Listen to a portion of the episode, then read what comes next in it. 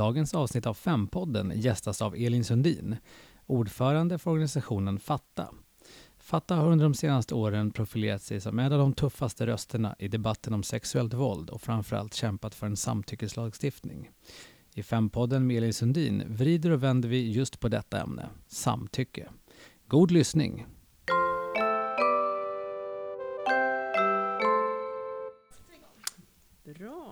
Hej och välkomna till Fempodden med Klara Norsi. Och vi sitter här hemma hos mig tillsammans med Elin Sundin. Och du är kan man säga ordförande författare eller eh, talesperson? Vad, va, va är du Elin? Man kan säga att jag är ordförande, för det är jag faktiskt. Jag är vald ordförande av årsmötet och jag blev vald 2017, så jag har suttit nu, eh, jag blev vald, återvald nu i, eh, i år, 2018. Grattis, grattis, grattis, Tack så mycket! Ja, och vi tänkte vi skulle snacka lite eh, dels om Fatta och lite om eh, den nya samtyckeslagstiftningen som faktiskt nu ligger på riksdagens bord, eller regeringens bord äntligen. Wow. Eh, efter många långa års kämpande, inte minst från Fatta.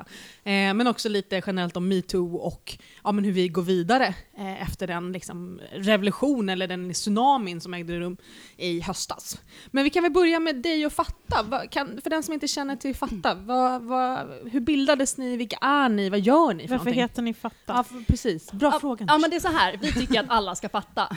Eh, och eh, alla ska fatta i alla rum. Eh, och det man ska fatta är att, eh, att, att alla har en integritet eh, och att sex ska ske eh, med ömsesidighet och, och integritet och sexuellt självbestämmande. Att den sexuella självbestämmanderätten ska råda kan man säga. Och vi startade egentligen 2013 eh, och eh, det var efter att det hade varit en, en flaskvåldtäkt i Umeå och det var eh, en friande eh, våldtäktsdom och eh, det var en tjej som hade blivit utsatt för, eh, för en våldtäkt med hjälp av en, en flaska. Och då var det så att, att domen, eller rätt, rätten hävdade att hon hade hållit ihop benen på grund av blygsel. Och man gjorde alltså en analys av att det var helt enkelt så att hon, hon höll ihop benen på grund av blygsel. Eh, man gjorde inte analysen att hon inte ville. Så efter det så var det eh, Make Equal, eh, Ida Östensson och eh, Fantastic, ett, ett feministiskt musikkollektiv som gick ihop och sa att men vi måste göra en kampanj. Och det blev ju hur stort som helst. Det blev det. Eh, och det här var egentligen, det var, eh, man, gjorde, man skrev en debattartikel, det släpptes en låt eh, och man samlade in hundratals berättelser. Mm. Och det var egentligen föregångaren till metoo kan man Just säga. det. Vi kan se 2010 så eh, blev det ju hashtaggen prata om det. Och eh, 2013 då fatta nu och nu hösten 2017 metoo. Och det kan man säga, de här feministiska vågorna, det har gått i olika vågor när kvinnor har berättat om sexuellt våld, om mäns eh, övergreppande av dem eh, och viljan och behovet av att berätta om det. Som någonstans, man vill liksom att ansvaret ska ligga någon annanstans. För att skammen är så stor eh, hos hos de tjejer som det faktiskt är, allra flesta gånger, när man blivit utsatt för sexuellt Jag tänker våld. på dig själv.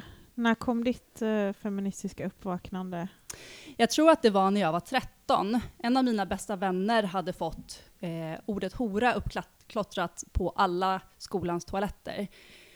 Och jag blev så himla förbannad eh, och förstod inte, men hur kan, hur kan någon ta sig rätten? Hur kan till killar ta sig rätten att utmåla en tjej på det här sättet? Och hon fick ju lida med det i flera, flera år efteråt och gå i terapi just därför att, eh, för att killar utmålade henne som en hora. Och det här tänker jag att Katarina Wenstam har skrivit om i många böcker, bland annat eh, Flickan eh, och skammen, Flickan och skulden.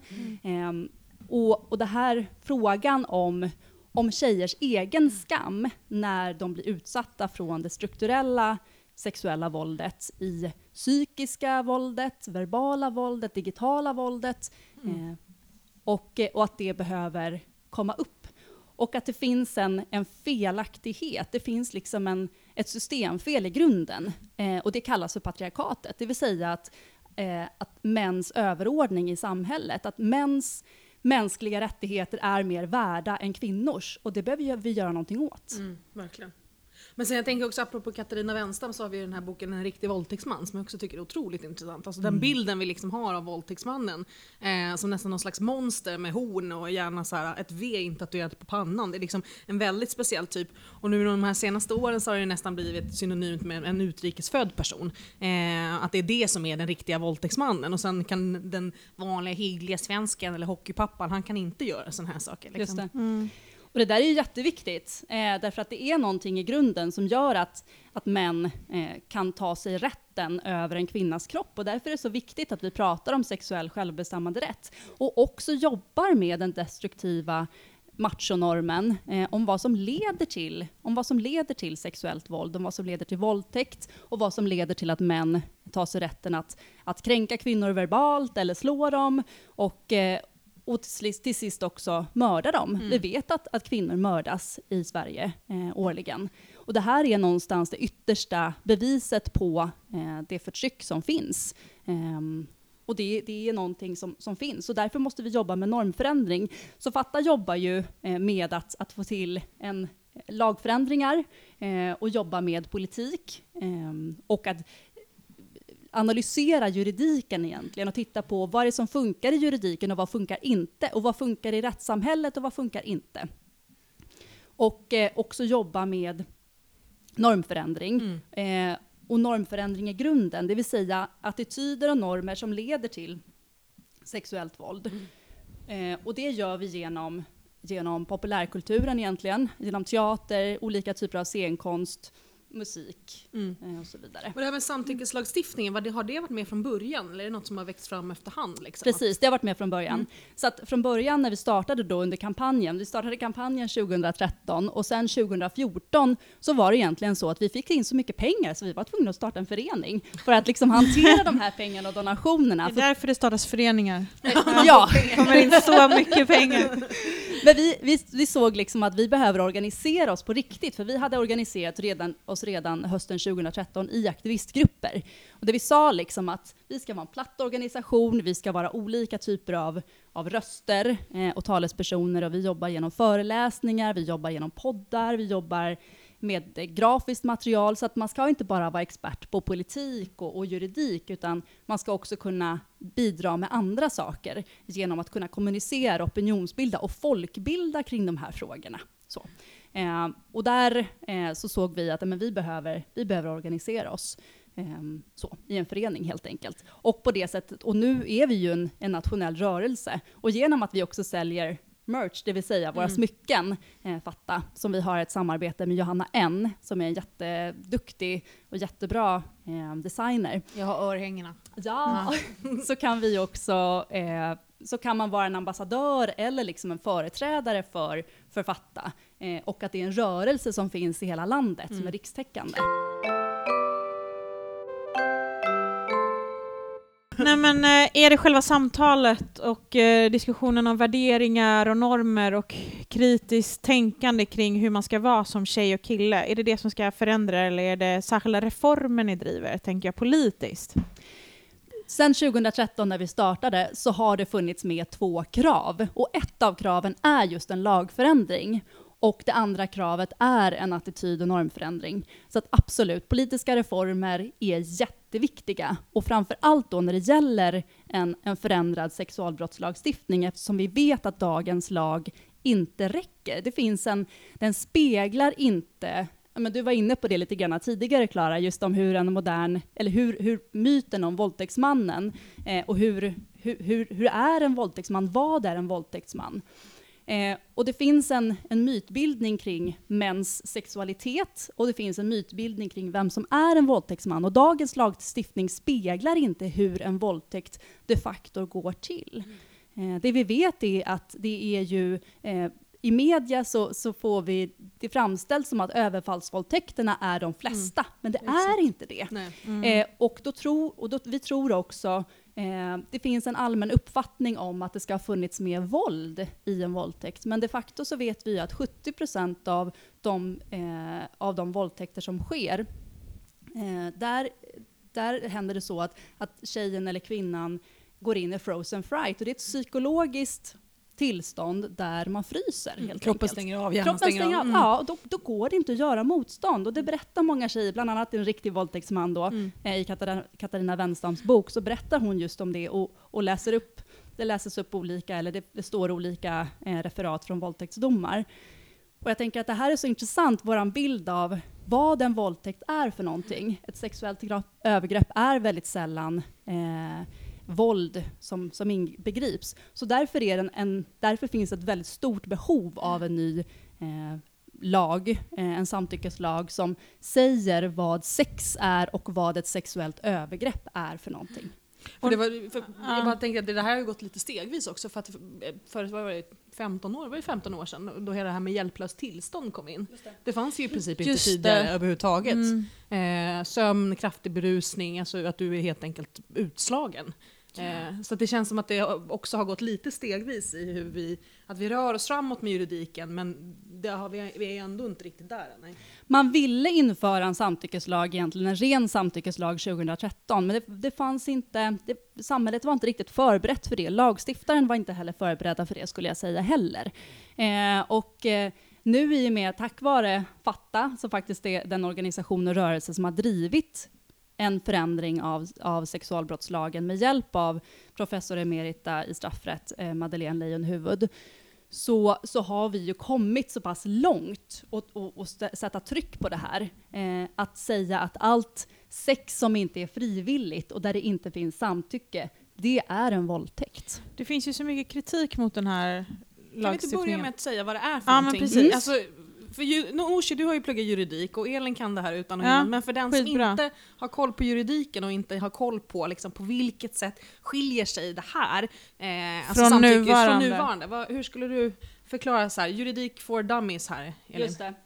Eh, men då kan man säga så här att eh, i propositionen så står det egentligen att gränsen för straffbar gärning ska gå vid om deltagandet i en sexuell aktivitet är frivilligt eller inte. Det ska inte längre krävas att gärningsmannen har använt sig av våld eller hot eller utnyttjat offrets särskilda utsatta situation för att kunna dömas för till exempel våldtäkt. Och det innebär att i dagsläget så är det så att det behövs våld, misshandel, eller hot om våld, eller att offret ska ha befunnit sig i en särskilt utsatt situation för att kunna dömas till Alltså våldtäkt. typ hjälplöst tillstånd, eh, Ja, eh, droger, alkohol, Exakt. eh, sömn eller ja. Mm. exakt. Eh, och det här, vi, sen vet vi ju att även om lagen är sån så, så dömer man inte enligt det eftersom det finns ju väldigt eh, omoderna eh, Ehm, analyser av och, och väldigt omoderna normer och attityder kring att se på hur en kvinna till exempel eh, för sin talan i, rätt, i rätten eh, och, och ja, hur, hur en kvinna som har blivit utsatt för våldtäkt, hur hon ska föra sig och vara helt enkelt. Eh, vilket gör att det är svårt att, att döma till eh, den tilltalade till, till våldtäkt. Men så att egentligen kan man säga att enkelt sagt, enkelt eh, förklarat, så är det en, en otidsenlig lag vi har idag i Sverige.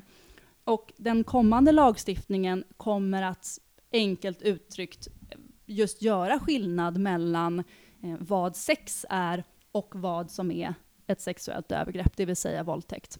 Sen har det funnits en diskussion kring, precis som du var inne på Nooshi, just med eh, Ja men vad är en, eh, ska vi kalla det för sexuellt övergrepp, ska vi kalla det för våldtäkt? Fatta har ju varit inne på att våldtäkt är också ett otidsenligt begrepp eftersom vi behöver öka antalet, men om man blivit utsatt för våldtäkt så behöver man anmäla det och många känner inte igen sig i att det är en våldtäkt man har blivit utsatt för. Vilket gör att om man kallar det för övergrepp, det kanske är lättare då att att känna igen att ja, men det är någon som har utsatt mig för ett övergrepp och våldtäkt är väldigt starkt. Samtidigt som att regeringen nu i propositionen har gått på att man ska kalla det för våldtäkt. Just också för att de synpunkterna som har funnits där har varit att vi måste kalla det för vad det är, säger man. Eh, så. så att det har funnits olika synpunkter. Mm. Det som också införs är ju ett oaktsamhetsbrott. Eh, och det här är ju det som är, som är intressant då, att eh, han, alltså gärningspersonen, gärningsmannen, som det i, de allra ja, flesta nio fall fall är, ja, ja, Mm. eh, han ska ha fattat, kan man också säga rent ut, enkelt uttryckt, Eh, eftersom man gör skillnad, det finns ju fortfarande ett uppsåtsbrott och så finns det ett oaktsamhetsbrott. Alltså att man, han borde ha fattat att det inte föreligger Ja, samtycke? sant. Mm. Precis. Eh, så att det, då tar man ju också in samhällets syn på vad brottet är, istället för att man, man sätter fokus på hans egen syn, helt enkelt. Eh, och det här är också det som är intressant, och det här är ju en, liksom en normativ lagstiftning. Och det som också har funnits synpunkter på, ja men okej, kan vi göra skillnad eh, och kan vi ha en straff, straffrätt som utgår från en normativ lagstiftning? Eh, men här är det egentligen så att alla lagar som vi stiftar i Sverige är för att skydda människor från oönskade handlingar. Det vill säga, du får inte mörda en person, du får inte våldta en person. Och det är ju, det är ju, vi får ju till, det man vill med, eh, med lagar är att, att att helt enkelt få en beteendeförändring. Mm. Det ser vi också när vi införde eh, straffet om barnaga. Eller bilbälteslagen till exempel. Att man skulle börja använda bilbälte för att vi såg att vi behövde öka eh, dödligheten i, i trafiken. Minska dödligheten Eh, hoppas vi. mi- Minska, dödlig, min- minska dödligheten i trafiken. Och vi, eh, och vi behövde eh, se till att, att barn att vi ökar barnrätten, det vill säga att, att eh, vi gör det tryggare för barn Mm. eh, i sina familjer. Att, Det blir en väldigt här, kraftig signal från samhället att Precis. så här ser vi på det här brottet Ja. och så här vill vi att ni ska agera. Liksom. Mm. Exakt, exakt. Um, så att jag tänker att det, är- det här är ju det här är ju en väldigt tydlig signal från samhället då att dels att, att ha en, en tidsenlig, eh, en modern lagstiftning um, och att också se till att, att, eh, att vi, vi, vi, det ska ske en förändring. Sen är det ju också så i propositionen att, att regeringen skriver i propositionen att ja, men vi ser ju ökade kostnader för rättsväsendet exempelvis. Eh, och man har ökat anslagen för, för rättsväsendet och för kriminalvården. Men, eh, och då skulle man kunna säga, ja men okej, är det verkligen bra? Ja men det, det, det som då behövs för att minska kostnaderna, det är ju att män slutar att våldta kvinnor. Då minskar vi kostnaderna. Vi minskar det psykiska lidandet för kvinnor, uppsökande till BUP till exempel, på grund av, eh, av erfarenheter av, av sexuellt våld. Och om män slutar att våldta ofreda och övergreppa kvinnor eh, så kan vi också minska de samhällsekonomiska kostnaderna. Men menar de att kostnader för rättsprocesserna kommer att öka för att det är mer utredningskrävande? Eller vad, Nej, vad är det som... man, man, eh, man tänker sig att det kommer att Fler bli kommer bli fler dömda. fällande, Mm. precis, Det är väl hela syftet. Ja. Mm. Det är det som är själva syftet. Ehm, och det här är ju, dels så säger man att det blir fler fällande domar. Eh, och, eh, eh, och jag tänker så här, att absolut, och det är ju det vi vill, vi vill att kvinnor ska våga anmäla. För varför kvinnor inte vågar anmäla idag, det är det för att de, de utsätts för en, en all, det som man brukar kalla för en andra våldtäkt i, i rättssalen. Plus att kostnaden idag för kvinnor att anmäla, då har vi inte sett minst, allra minst när det var en kvinna som under metoo berättade om sin våldtäkt och namngav för, förövaren. Eh, och då har hon blivit dömd till, till skadestånd för förtal. Eh, och det här är ju någonting som är väldigt intressant i, i dagsläget då, vad som också är konsekvenserna av metoo. Eh, och Cissi Wallin står till exempel, eh, hon är misstänkt för Ja, förtal. förtal. nu, ja. Mm. Förtal. Exakt. Och så förtal, eh, och det här är ju en ganska ny vetskap och kännedom som vi har, men vi vet att kostnaden för kvinnan, det psykiska lidandet och det ekonomiska kostnaden och sociala kostnaden för kvinnan är väldigt, väldigt hög. Vilket gör att hon inte anmäler, för hon vill inte utsättas för det där igen. Och hon, många gånger måste hon gå i terapi för vad hon blev utsatt för, så det är mycket, mycket lättare om män bara slutar att våldta Mm. kvinnor. Ja men verkligen. Men jag tänker också det här med varför kvinnor inte anmäler. Eh, du var inne på det här med våld i nära relation tidigare, för att jag tänker att eh, just Dels när, när våldet inte är så uppenbart, alltså vi föreställer oss vad som är en riktig våldtäkt och vad som är en riktig våldtäktsman. Och då är det ju liksom ofta överfall, det är mycket våld, det är en Mm. psykiskt sjuk man. Alltså det är liksom Mm. idealbilden som vi egentligen har av en våldtäkt. Medan vi vet ju att i, i den absoluta majoriteten av fallen så är det i kvinnans hem och det är av en person som har sagt, som man har en nära relation till. Alltså som Mm.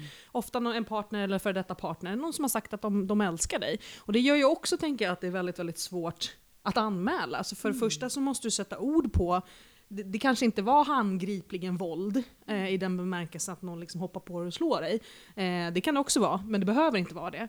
Eh, så du behöver dels liksom formulera för dig själv att det här är en våldtäkt, men sen också faktiskt gå, våga an, alltså kunna anmäla och sen driva en process mot till exempel pappan till dina barn.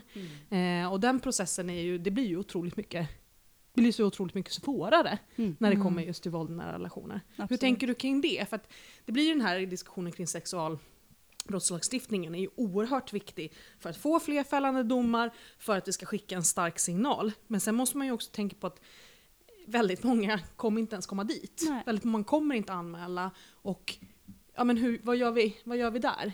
Vi har ju en mängd olika egentligen gråzoner och en mängd olika fall, eller vad ska man säga? Eh, vi- har en, en mängd olika områden idag i samhället där det är svårt för en kvinna att anmäla. Och det är just när man står i stark beroendeställning till förövaren. Och då kan det vara pappan till sitt barn, eh, och då kan det vara så att han till exempel straffar henne med en våldtäkt, eller att han straffar henne eh, socialt eller ekonomiskt och på olika sätt. Eh, för att vi har sett i, i, i forskningen, till exempel Linnea Brunos forskning, när det gäller att det eh, Ja, att hon blir straffad helt enkelt när hon väljer att lämna en våldsam relation. Så det finns ju en mängd olika mekanismer här som mannen använder sig av för att han vill utöva sin makt gentemot henne. Och det behöver vi göra någonting åt. Jag tänker att vi behöver mer kunskap kring det här. Och då är det ju eh, det som man brukar kalla för våld i nära relationer, men det som, är, det som egentligen handlar om mäns, eh, mäns våld mot kvinnor i nära relationer. Och det är viktigt att prata om saker som de är, eftersom att det är lätt att slänga sig med ganska eh, ja, men termer och, och, och inte utmåla någon som förövare eller så. Men när vi har kunskap om vem som, vem som utövar våldet eh, mot den andra parten, då är det viktigt att vi pratar om att det är mäns våld mot kvinnor.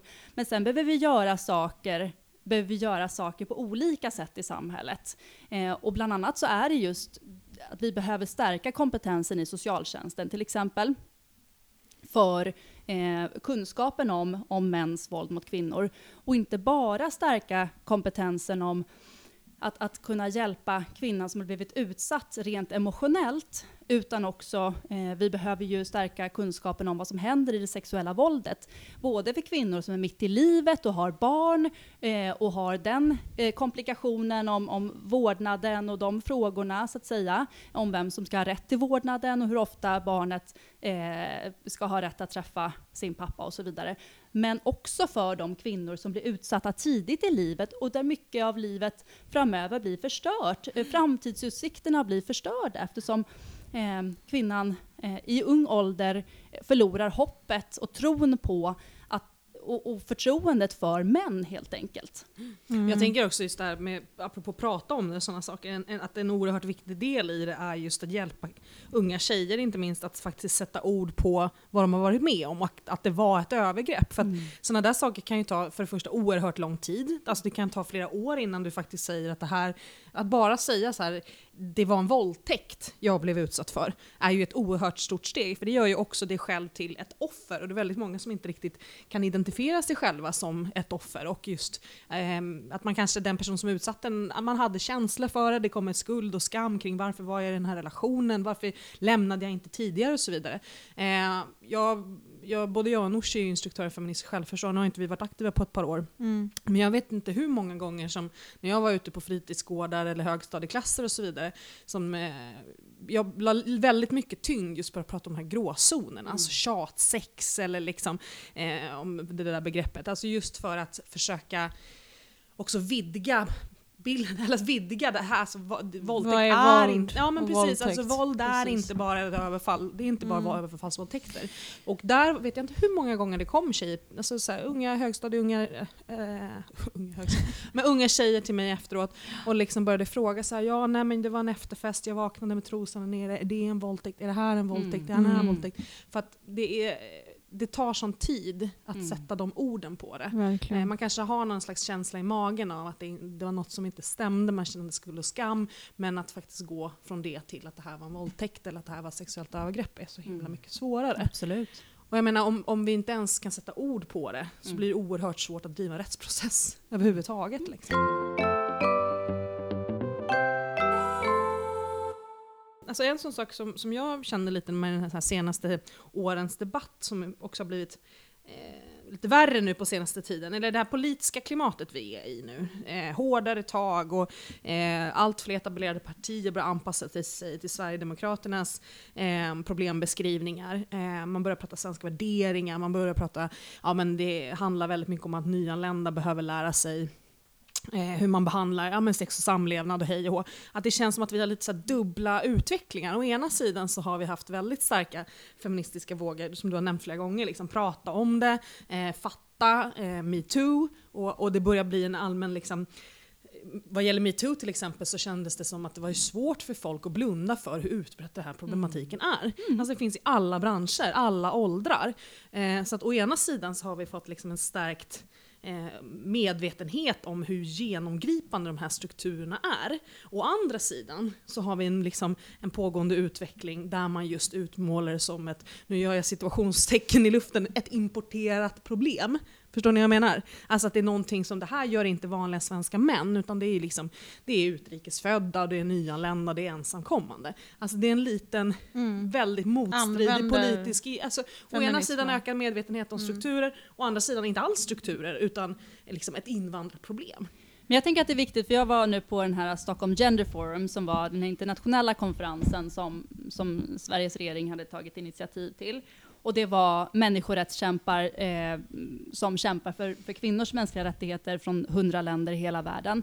Och det som är genomgripande är ju att patriarkatet finns i hela världen. Det är ju ingenting som, som bara finns i Sverige eller finns i något annat land i, i världen som, som vi kanske, eller som många vill peka ut i debatten, utan det finns i hela, hela världen. Däremot så lösningarna måste vara lokala, det vill säga patriarkatet är globalt och lösningarna finns lokalt. Och här måste ju varje, varje land, men också varje kommun eh, titta på vad kan man göra åt saken. Eh, för att problemet finns där, men sen så kan det sexuella våldet se lite olika ut. Det används i, i, i, eh, i konflikter och i krig, eh, män som vill ta, eller som inte, som medvetet eller omedvetet eh, vill ta makt över vissa grupper eller vissa kvinnor för att komma åt andra strukturer. Så att sexuellt våld används i, oli i olika situationer kan man säga. Men, eh, och det som vi vet då till exempel i sexuellt våld som mer handlar om sexuellt våld i vardagen. Det sker ju, eh, det sker ju väldigt mycket inomhus så, i Sverige. Det som jag tycker är intressant, det som du pratar om Klara, är ju lite granna att vi också pratar trygghet. Men då pratar vi trygghet i det offentliga rummet. Det intressanta här är att börja prata trygghet i det privata rummet, det vill säga det som händer på festen, efter festen, hemma, en vanlig kväll, en vanlig natt, när, när en partner eller en, en pojkvän vill ha sex med sin tjej och hon säger nej och han, han tvingar sig på henne. Det är det som är Mm. intressanta. Därför att vi har, ju, vi har ju, och många internationella journalister som jag pratar med säger, men hur kan ni ha en så stor problematik? Ni som är så jämställda i Sverige, som ligger liksom främst i jämställdhetspolitiken och utvecklingen i världen. Och det är ju så att vi har ju bilder, som sagt, om hur media eh, målar upp hur, hur eh, våldtäkter går till och hur övergrepp och olika typer av sexuella ofredanden går till. Men de sker ju väldigt mycket i stängda rum, skulle jag Mm. vilja säga. Och framför allt också digitalt på nätet nu. Men sen tänker jag, pro- så här, hur kan ni ha så mycket problem i Sverige? Det handlar väl också om att vi faktiskt har, eh, alltså anmälningarna av våldtäkter har ju gått upp. Och det behöver inte vara någonting dåligt. Alltså om det innebär ett lägre mörkertal, då är det ju jättebra. Eh, Mm. att man faktiskt uppmärksammar och Och ser det. metoo blev ju som så himla stort. Ja, och att, Mm. det inte, att, att i många länder så skulle man inte ens benämna det som sexuella övergrepp. Så att det, det där är ju lite... Precis, för att i vissa länder så är det ju så att du får våldta din fru. Eh, och en fransk journalist som jag pratade med sa att ja, men det är klart att ett visst mått av våld finns ju i alla kärleksrelationer. Så jag att nej, det gör inte det. Det gör inte det. Därför att våld är våld och det, det, ska, det ska dömas. Eh, och våld och misshandel, det är liksom ett brott. Och kärlek är ömsesidighet, integritet, eh, och sexuellt självbestämmande. Det känns lite som att liksom den feministiska rörelsens, en av de viktigaste uppgifter vi har nu, det är ju att påminna om att den gemensamma nämnaren är män. Alltså jag kan känna liksom att det försvinner hela tiden.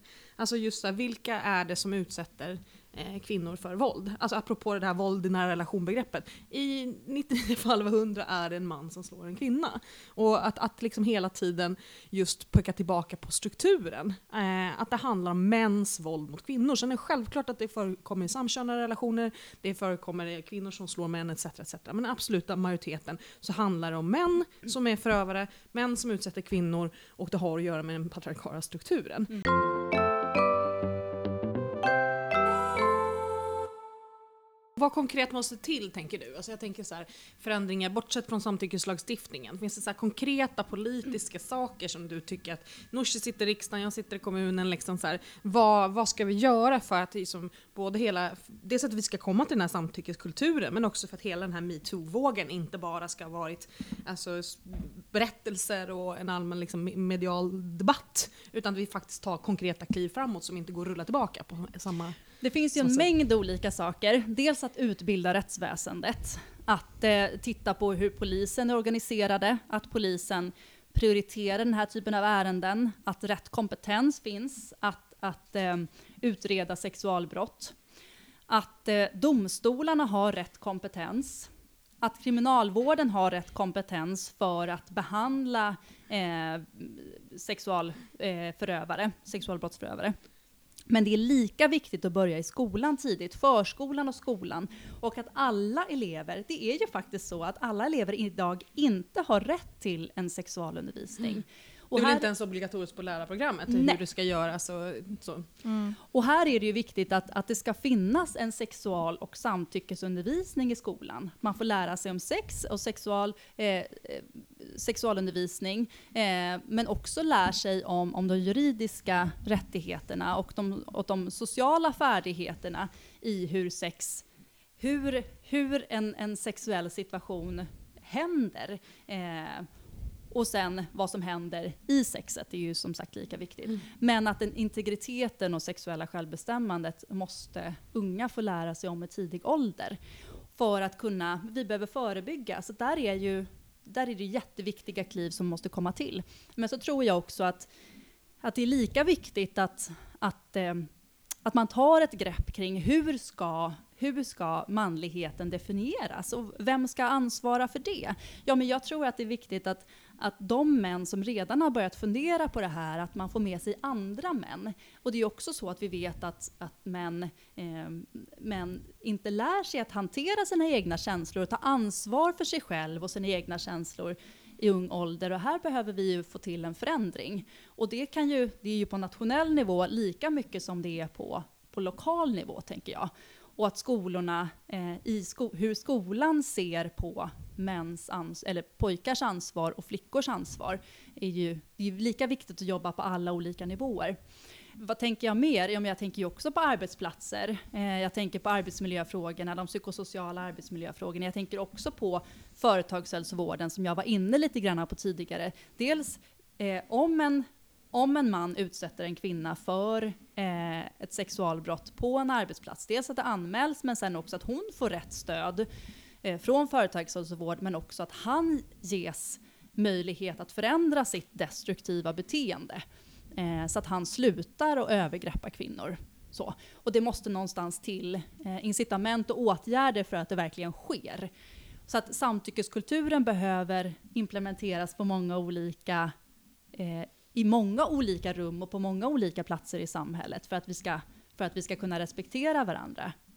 Det låter ju som väldigt bra slutord. Kommer du tycker jag. fixa det här nu Klara? Ja men kommer Lösa du det Nooshi? frågorna? du får gå tillbaka till riksdagen. Ja, jag kommer att göra allt det här. Nej men det, det var ju fantastiska slutord Elin. Eh, tack så hemskt mycket för att Jätte- du kom hit eh, kul att och prata hade med den här diskussionen med oss. Och eh, du har, ni har ju lyssnat på Fanpodden som vanligt. förutsatt att folk lyssnar hela tiden. Jätteroligt att du kom hit Elin, tack så hemskt Tack. mycket för oss. Eh, på återhörande. Tack för att jag fick komma! Hej då!